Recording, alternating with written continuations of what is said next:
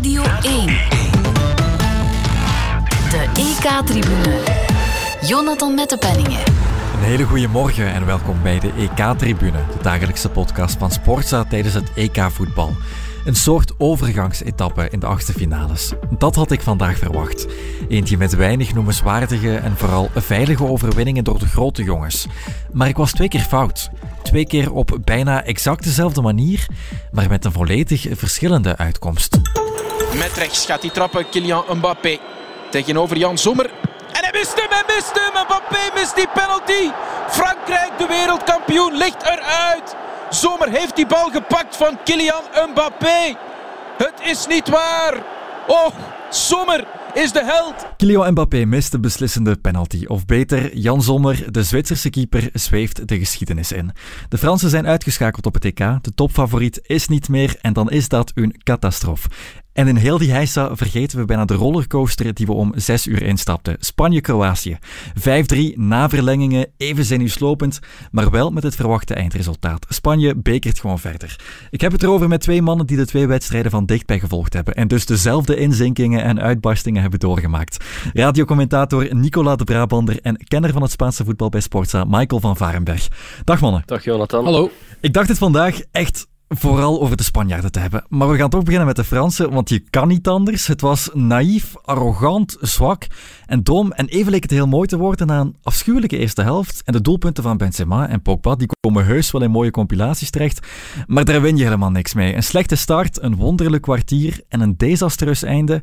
Over penalties ben je nooit de baas, maar alles wat daarvoor gebeurt, dat heb je in de hand. En daar gingen ze te makkelijk over, Michael. Ja, ik moet wel toegeven dat uh, omwille van um, ja, de verlengingen in de match van Spanje. En ik had ook nog niet gegeten dat ik de eerste helft uh, maar met een half oog heb kunnen volgen. Ik heb, ik heb het doelpunt gezien van Seferovic. Um, een klein zetje aan Langlais, maar Langlais ja, is ook in de, de Spaanse competitie bij Barcelona een verdediger die, die wel eens uh, ongeconcentreerd durft te verdedigen. En, en, hier opnieuw. En dat heeft misschien ook wel met onderschatting te maken van de tegenstander. Um, een misplaatst arrogantie die we ook wel een beetje associëren met, uh, met Frankrijk de voorbije jaren. Um, maar we hebben wel een, een, fantastische tweede helft gezien met, met fantastische doelpunten. Uh, en uiteindelijk ja, trekt de underdog aan het langste eind in een penaltyreeks. Dit was een, een, een wondermooi orgelpunt van een, van een fantastische voetbalavond. Zeker. Ik denk, uh, Jonathan, dat, dat alles misschien begint met wat Deschamps gedaan heeft. Hij zijn, zijn systeem aangepast. En natuurlijk had hij problemen met die, met die linksbacks, die, die allebei niet fit waren. Maar ik denk dat hij vooral daarover uh, veel kritiek zal krijgen, omdat hij zijn systeem aanpast heeft. Voordien dacht ik drie keer uh, met een driemans defensie gespeeld en, en wingbacks. Um, en ja, die eerste helft van Frankrijk was, uh, was niet om aan te zien. Hè. Ze hebben nauwelijks iets gecreëerd ook. Um, dus ik, ik denk dat ze vooral hem daar zullen op afrekenen. Vooral omdat als je naar de tweede helft kijkt en dan die periode waarin ze na de gemiste penalty van Rodriguez wel goed spelen, wel twee, drie keer scoren op korte tijd. Ja, dat is eigenlijk het Frankrijk dat we hadden kunnen zien.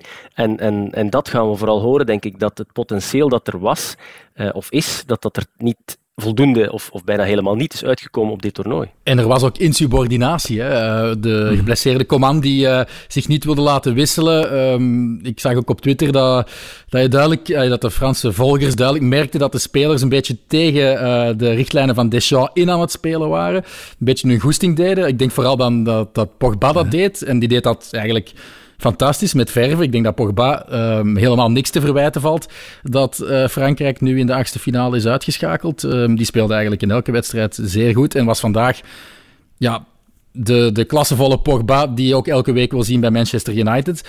Um, maar het is wel inderdaad een, een, een teken aan de, aan de wand dat, dat de relatie tussen die spelersgroep en Deschamps post-WK-winst misschien toch totaal anders is dan, dan voor het toernooi in Rusland.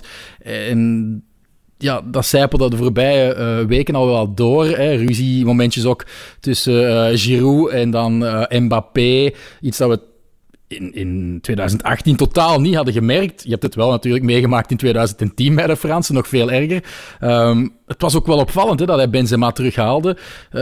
normaal gezien zou je dat veel eerder hebben gedaan. Als je daar al mee speelde met dat idee, doe je dat niet ja, bij de selectie voor het EK, maar doe je dat misschien toch al wel bij de Nations League in de herfst in, uh, in 2020, denk ik dan. Het blijft toch ook een beetje vreemd, zelfs Benzema in die ploeg, een ploeg van supersterren, die zich dan spiegelt aan de Zwitsers in diezelfde 5-3-2 moet je het noemen, of een 5-2-3. Iets op, het is niet wat je van een topploeg verwacht, dat ze niet uitgaan van die eigen kracht. Ja, ik denk uh, dat het effectief ook wel te maken heeft met die blessures. Uh, mm-hmm. Omdat ze niet echt iemand hadden voor die linksback. Rabiot heeft dat de vorige wedstrijd gedaan. Tijdelijk, maar dat was uh, zeker niet overtuigend. ik had eerlijk gezegd verwacht dat hij daar bijvoorbeeld, ik zeg maar iets, Dubois of zo ging, ging zetten. Dat is dan wel een rechtsachter, maar toch een verdediger. Um, en ik had de aanpassing niet, niet verwacht. Um, nu, ik moet wel zeggen, Zwitserland heeft wel gecharmeerd vanavond. Ik denk niet alleen bij ons, maar uh, uh, die Seferovic bijvoorbeeld. Uh, ja, ik heb daar wel een zwak voor, eerlijk gezegd, want ik heb die ooit leren kennen in 2013. Um, ja want uh, ja, jullie weten dat, dat we bij Proximus Sports de Champions League wel uh, volgen. Dat was de voorronde tegen Real Sociedad. Dus uh, Michael, jij zal dat misschien ook nog je herinneren. Met Griezmann in de ploeg. Hè. Dus Seferovic en Griezmann die scoorden toen in die wedstrijd tegen Lyon. en ik vind dat die Seferovic wel iets kan, dat hij dat veel potentieel heeft. Maar het komt er zo weinig uit. Maar die goals van vanavond, dat typeert hem wel. Hè. Dat waren schitterende doelpunten. Ja, er zijn nog namen hè, die, die in positieve zin opvielen. Zuber, oké. Okay. Um, hij, hij zorgt er dan voor dat er een terechte penalty komt. Die penalty wordt dan gemist, maar hij was ook sterk op zijn linkerflank. Um, jongen, ja, ik volg de Bundesliga iets minder dan andere competities die ik eigenlijk nog niet zo goed ken.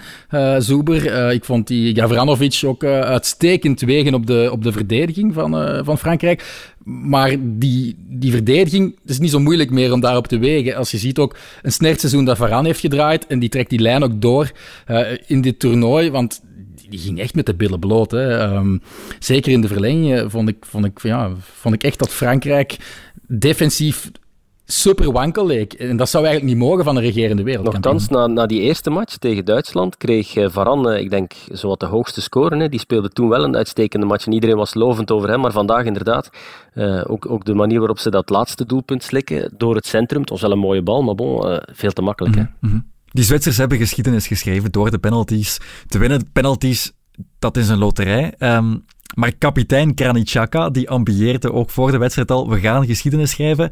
En je stuurt het me daarnet, uh, Michael. Xhaka is vandaag, of was vanavond, Xavi. Ja, hij, hij stuurde uh, schitterende ballen. Die ik, uh, man met een Arsenal-hart, uh, hem ook veel liever bij Arsenal zou willen zien versturen, maar daar lukt het iets minder. Um, er zijn ook wel wat bezonjes uh, naast het veld natuurlijk de voorbije seizoenen bij Granit maar in de nationale ploeg ook op het WK. Hè. Ik herinner me nog uh, een uh, fantastisch doelpunt die hij ook scoorde. En dan ook vierde met een soort Albanese um, arend tegen de Serviërs. Dat is dan weer het politiek dat erbij betrokken wordt, zwart. Maar op de toernooien is hij precies veel beter dan met zijn club. Um, en hij was vandaag ja, niet af te stoppen, zeker in de tweede helft van, van um, levensbelang ook voor het herlanceren van die aanvallen van de Zwitsers, die, die ook fysiek sterk leken. En, en we hebben eigenlijk de voorbije wedstrijden, waaronder ook de, de, wedstrijd van de Rode Duivels, gezien dat ja, um, wie er nog het meeste jus in de tank heeft na een slopend seizoen, uh, sowieso wel misschien zelfs sterkere teams kan kloppen, hè, puur op fysieke presence. Op dat vlak hebben we wel een voordeel, want uh, we zijn de enige ploeg, het enige land uit onze tabelhelft de, die geen verlengingen heeft gespeeld, als ik het goed, uh, goed heb gezien. Uh, dus dat kan misschien wel meespelen, aangezien die matchen al vrijdag zijn. En wat je zegt, Michael, uh, over Xhaka, dat is echt wel vergelijkbaar met Pogba. Hè? want inderdaad, hoe hij ook gespeeld heeft vandaag, met uh, ja, ik denk op dit toernooi trouwens, vier, vijf fantastische doorsteekballen, maar eigenlijk is er behalve Benzema niemand die daarvan gebruik heeft gemaakt. Ook Mbappé mm -hmm. weer niet vandaag. Dat hij dan nog de penalty mist, uh, de laatste, is, is treffend voor zijn toernooi natuurlijk. Ja, hij gaat uh, met alle zonden van, van Israël worden overladen, Kylian Mbappé. ook wel niet helemaal terecht, denk ik, want het is niet omdat je niet gescoord hebt dat je niet van waarde kan zijn voor een, een ploeg in een toernooi. Uh, daar is Olivier Giroud het beste bewijs van, denk ik. Mm. Maar het is wel lullig hè, dat hij dan in uh, het slot van die match nog in het zijnet trapt. En dan, ja, ook die penalty, dat kan gebeuren natuurlijk, maar je zou het van hem ja, niet echt verwachten eerder van een Presnel Kimpembe eigenlijk. In die, in die loterij, het is altijd een loterij. Maar dat Mbappé dan mist, dat vind ik toch wel opvallend en, en onverwacht eerlijk gezegd. Voilà. Benieuwd wat de Franse kranten dan morgen zullen titelen of zullen koppen. Um, maar dus geen Frankrijk-Spanje in de kwartfinale, wel Zwitserland-Spanje. En laten we het dan ook meteen hebben over de Spanjaarden, want daar werd daar verwachtte ik toch nog meer een, een, echte wedstrijd. Nicola, jij gaf commentaar bij die wedstrijd voor de radio. Ja. Ik had me na 80 minuten voorgenomen om vandaag eens heel lyrisch te zijn over hen. Want dominant en mooi voetbal, een goede organisatie. Maar dan krijgen ze twee goals binnen, krijgen we verlengingen, scoren ze toch opnieuw twee sterke doelpunten. Dus wat moeten we daar nu uit opmaken? Ja, ik denk dat het um, een match is waar, waar, Spanje ook wel veel kan uit leren. Hè? Want uh, Eerst en vooral het begin van de wedstrijd vond ik, uh, vond ik fantastisch van Spanje. Die, die snelle balcirculatie, tempo in de match. Ze voetbalden Kroatië helemaal weg. Uh, ze kregen ook twee kansen om meteen te scoren. En dan dat moment, dat, daar moeten we denk ik mee starten. Uh, Unai Simon en, en de, de paas van Pedri, maar wat. Simon die zijn controle totaal miste. En ja, Michael, je hebt het ook gezien, daar hebben ze wel echt een kwartier lang, bijna twintig minuten, van moeten herstellen. Hè. Maar dat hebben ze dan wel, vond ik, daarna fantastisch gedaan. Ik weet niet of jij dat uh, zo hebt ingeschat ook. Ja, ik, ik sluit me helemaal bij je aan, uh, Nicola. Maar het is wel uh, opvallend dat Simon in de fout gaat. Niet voor het eerst dit seizoen. Ik heb het hier, denk ik, in de vorige passage ook gezegd. Dat dat de, de echte zwakke plek is, is van, van, de Spanjaarden liever. Hun keepers zijn de voorbije um, seizoenen niet van wereldklasse. Je hebt Kepa gehad, je hebt De Gea gehad, die ook de ene na de andere blunder. En dit is blunder nummer 8 of 9 in één campagne van Unai Simon. En um, zeer vergelijkbaar met wat Paul Robinson ooit overkwam, ook tegen de Kroaten in 2006, ook onder de voedsel.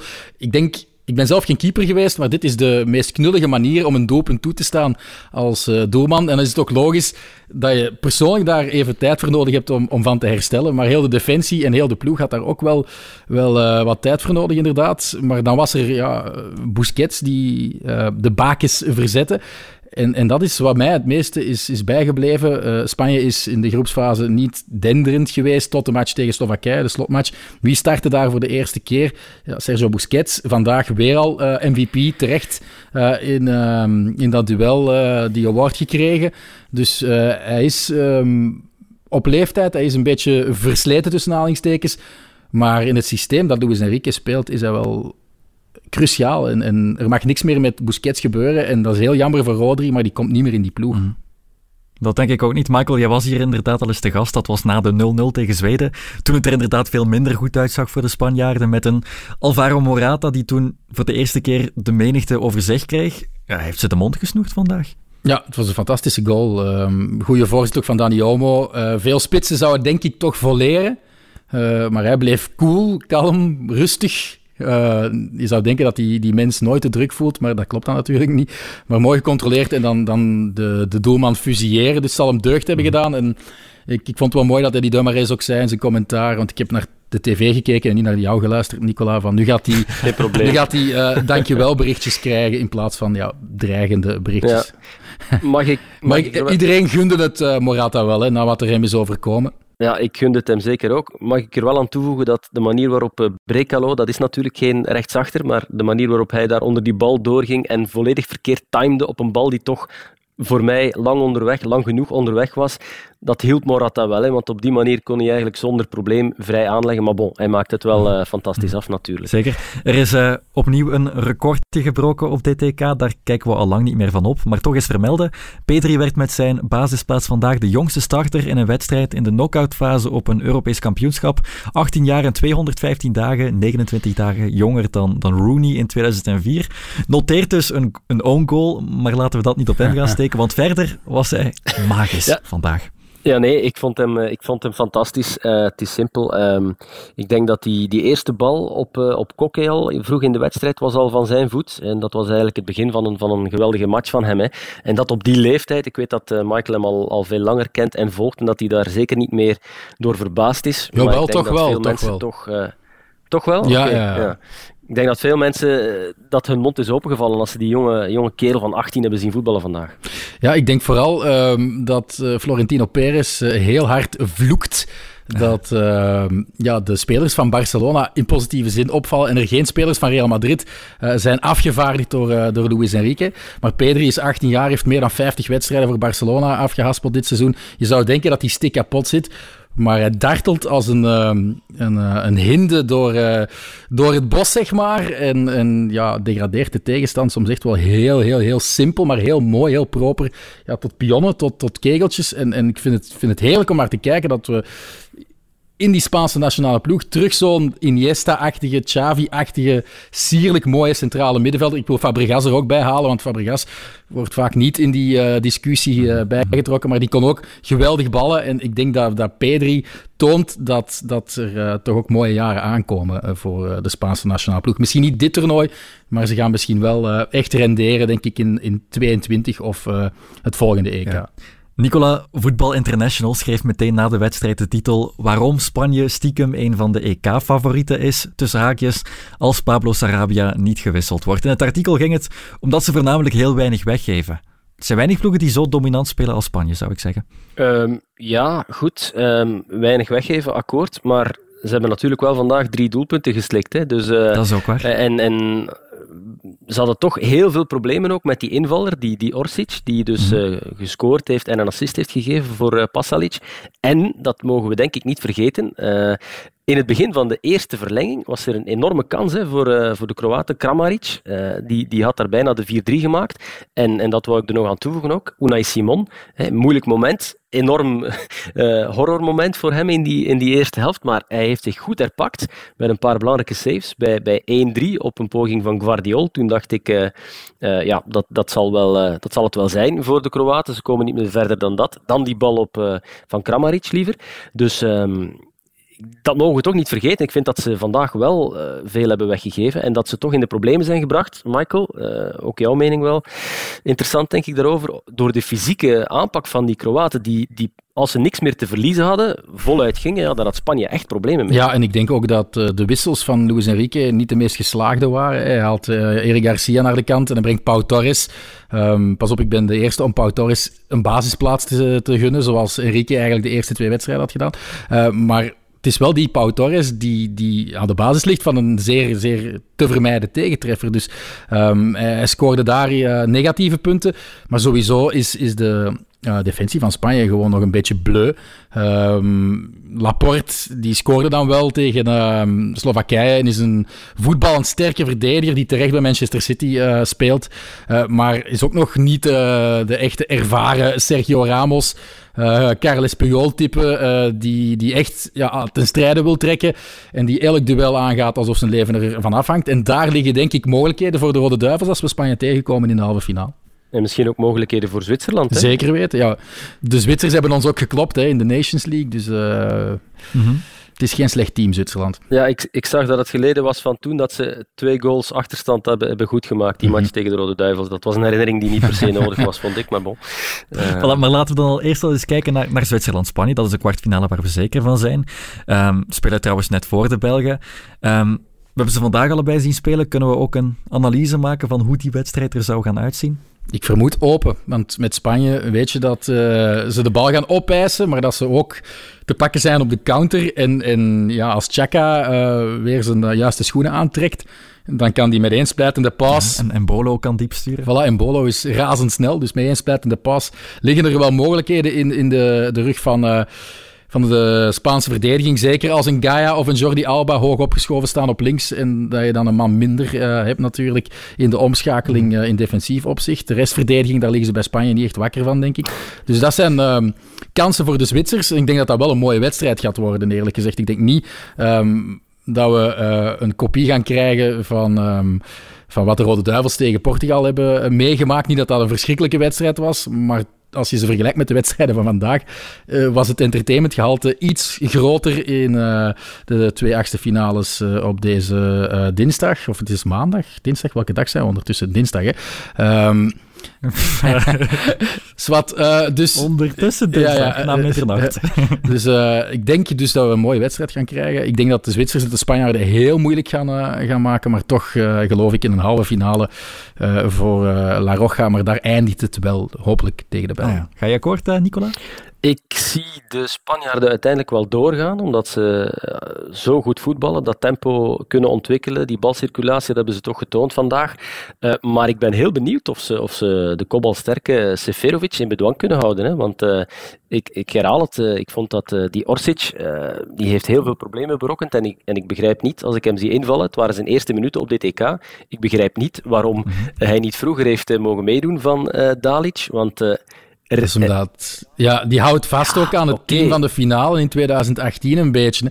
Petkovic bijvoorbeeld, ja, die Ja. trapt geen deuk in een pakje boter en die Ja, laat hij dan ook, hè. wel staan. Het is wel een ploegmaat van Orsic, dus, dus het heeft ook niet te maken, denk ik, met ja, die speelt maar in onze eigen competitie bij Dynamo Zagreb. Maar Orsic is inderdaad een man die, die Tottenham over zijn been legt, hè, eigenhandig. Hè. Dus eh, ik snap ook inderdaad niet dat, dat die weinig gebruikt wordt, want die heeft zo'n beetje de touche de genie die je wel nodig hebt. Als, als Modric het niet kan brengen, dan is zo'n Orsic, zeker in afwezigheid van de corona-besmette Ivan Perisic, eh, is die wel... Ja, met die wel grinta en die drive, eh, ik, begrijp het niet. Want Rebic bijvoorbeeld, dat was toch wel één grote ontgoocheling op dit toernooi. Hè. Eh, Ik, ik weet dat hij niet vaak scoort voor de Kroatische nationale ploeg. Zeker niet in de laatste, wat was het, 23 matchen denk ik, maar één of twee goals. Ehm, maar bon, ik denk, als ik Spanje zie voetballen, dan denk ik dat Zwitserland uiteindelijk wel het onder het spit zal moeten delven. Voilà, een mooie wedstrijd en kansen voor de Zwitsers, maar een halve finale voor Spanje in ieder geval. Vrijdag zien we of dat ook zo uitkomt. Om 6 uur net voor de Belgen het opnemen tegen de Italianen. Voor nu heel erg bedankt Nicola de Brabander en Michael van Varenberg. Graag gedaan. Ja, graag gedaan.